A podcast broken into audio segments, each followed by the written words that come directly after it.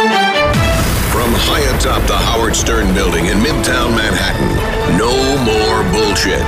This is a Howard 100 News Brief. I'm Ralph Howard. What a show. First of all, Tan Mom comes to Studio 69. She was well baked.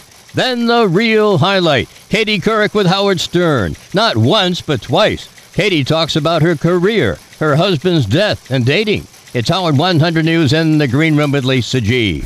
Howard 100 News in the green room with Lisa G. You know, everyone was preparing me to answer questions that were just like not my typical questions, you know, like anal sex stuff. And I was so happy he didn't ask me. Howard Stern calls her America's sweetheart, and TV personality Katie Couric said she was glad she didn't get some of the tougher questions regarding her sex life while sitting on Howard's couch. First of all, I would have blushed, and second of all, um, I don't know, it would just been very uncomfortable for me. Katie, like Howard, is a survivor in this business and says the Howard we hear is his persona on steroids, that he's an incredible person, smart, and not sexist. Whatever it is about him, I don't know whether it's because he's so open about his neuroses, people just really love listening to him. And that's a real compliment. I think he he should feel less neurotic because of that. And you'll be able to see Howard on Katie's show Tuesday afternoon talking about it all. Check your local listings. Lisa G., Howard 100 News. The Joke Man returns. Jackie Martling and Ian Karr with Jackie's Joke Hunt. The show is called Jerks, Creeps, and Sock Cuckers. The Joke Man at 5 p.m. Eastern on Howard 101. Follow the Howard Stern Show on Twitter. Twitter. Go to twitter.com slash Stern Show. The Stern Show's Jon Hein is celebrating. His favorite band, Rush, has been inducted into the Rock and Roll Hall of Fame. I was thrilled. Are you kidding me? Everybody was there for Rush, and uh, it's a long time coming. And I was very happy to see the industry embrace the Canadian trio of greatness. And I thought the Foo Fighters, well, Taylor and Dave did a good job inducting them.